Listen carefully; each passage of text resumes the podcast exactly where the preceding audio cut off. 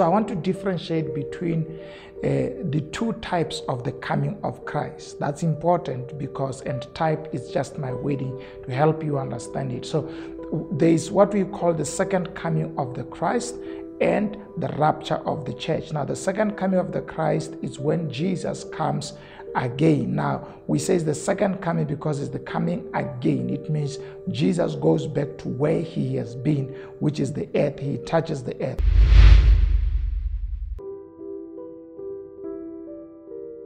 All the, the international media houses and you know local media houses would be talking about how Christians have disappeared and they are no longer to go. Hundreds of thousands to millions of people have been millions of people have been taken away in rapture. It will be because the Lord will have come and he will have snatched uh, those who believe him. There are a couple of reasons that have been given for the rapture, and uh, uh, one of them is that because Jesus does not want the church to endure the time of hardship that comes with the manifestation of the Antichrist or the revealing of the Antichrist, and where things will become so tough in the world for those who would be alive. That so Jesus would want to save the church out of that.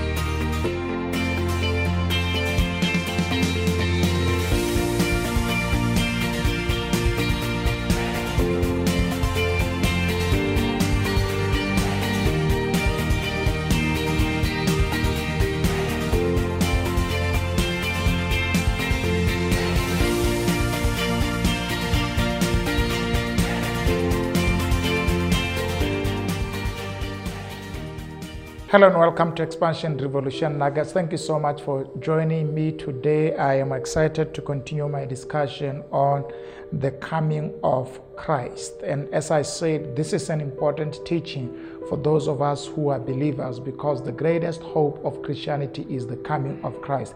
If Jesus is not coming back, then our faith is invalid. What validates us and what gives us strength in times of trouble and in times of challenges and temptation is the hope that Jesus would one day come towards the earth and redeem us and take us out of all the pressures of this world. And it is important as a believer to have proper information regarding the coming of Christ. That knowledge would empower you to be able to align your faith with what is right. Today, I want to continue this discussion by introducing you what I've simply termed because I don't want to be sophisticated in this nuggets because this is five to seven minutes that we are discussing with you. So I want to differentiate between uh, the two types of the coming of Christ. That's important because, and type is just my wording to help you understand it. So there is what we call the second coming of the Christ and the rapture of the church. Now, the second coming of the Christ is when Jesus comes again. Now, we say it's the second coming because it's the coming again. It means Jesus goes back to where he has been, which is the earth. He touches the earth. Now, there's a difference between the second coming and the rapture. Now, let's start first of all with a scripture that can help us to understand what the rapture of the church is. Look at First Thessalonians chapter number 1, chapter number 4, and I am reading verse number 15. It says, According to the word of the Lord, we tell you that we who are still alive, who are left until the coming of the Lord, will certainly not precede those who have fallen asleep. For the Lord Himself, I like this, the Lord Himself, not an angel, not His substitute, not somebody who represents Him. The Lord Himself will come down from heaven with a loud command, with the voice of an archangel, and with the trumpet call of the of God, and the dead in Christ will rise first. And after that, we who are still alive and are left will be caught up together with them in the clouds to meet the Lord in the air. And so we will be with the Lord forever. Therefore, encourage one another with these words. Now, this text talks about rapture. Here's the great difference between rapture and the second coming. During rapture, Jesus would come, but he will stand or stop or suspend in the air. The believers would be raptured or would be caught up or be snatched up. The, the word rapture is not a biblical word, it's actually a Latin word that means to, to catch up. It is an equivalent of the Greek harpazo, which means to snatch out or to catch or, or, or, to catch out. So, so this, this word rapture has been popularized by scholarship, but it is not a very strong uh, biblical word. But it represents the word harpazo, which means to catch or to snatch away. So when Jesus comes during the rapture, he would snatch believers. The believers would be caught up to meet him in the air. And I hope you follow the, the, the, the, the order of events according to this text. First, the Lord himself would come down. And when he comes, he'll come up with a loud command and with the voice of an archangel archangel and the trumpet call of God. And the dead would hear this trumpet call and they would hear the, the voice of an archangel and they will rise first. And after they are risen, we who are still alive and are believers would be caught up together with them. And here is what I like about this text it is very clear. We would meet with the Lord in the clouds, in the air. So during rapture, Jesus does not sit or touch the earth or come down to the earth, but it's coming down to take away people.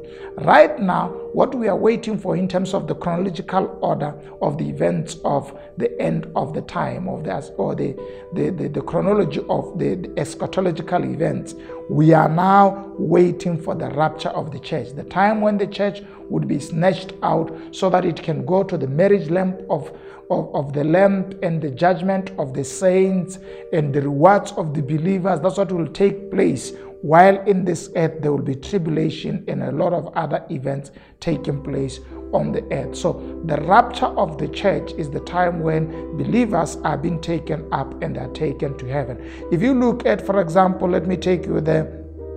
Look at Luke chapter number 17 so that I, I, I I try to support this with another text uh, uh, to help you uh, see what I'm talking about. So look at look at Luke chapter number 17. Uh, I think it's verse number 34. Uh, Luke 17, verse number 34. This is Jesus speaking in the parable. So he says to them, I tell you, on that night, two people will be in one bed. One will be taken and the other left. Two women will be grinding grain together. One will be taken and the other one left.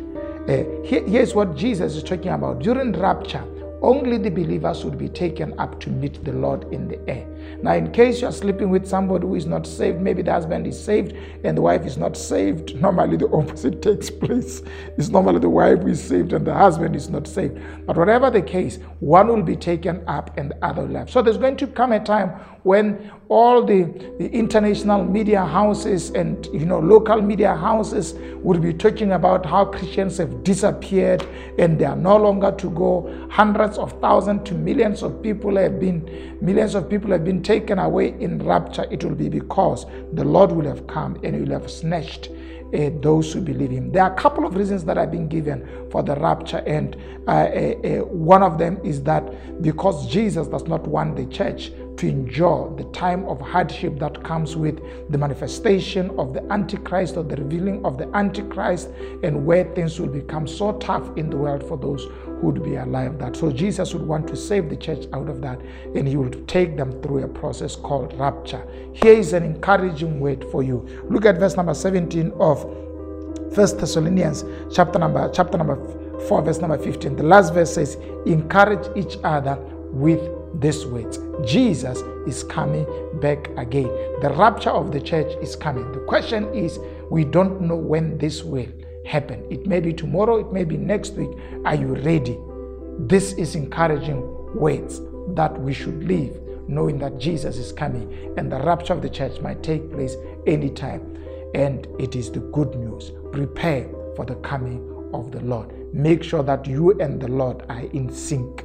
Take away any obstacle and any little things that may obstruct your relationship with God so that when He comes in to come and snatch you away, you'd be ready for the hearing and for the call of the archangel. Thank you very much for joining me. Let's see you next time. Please, this is a very difficult topic. I'm raising it because this is a very strong uh, a pillar in the in the doctrines of the Bible. We need to know, and we need to know how Jesus will come, when He would come, and what are the signs, and a lot of other information. In case you are having some questions, please don't hesitate to email them to oj at ojmatiba.com oj at ojmatiba.com. Ask your questions, I'll reflect on them and give answers to them. And let's empower you with the truth of God's word. Let's see you next time. Bye bye.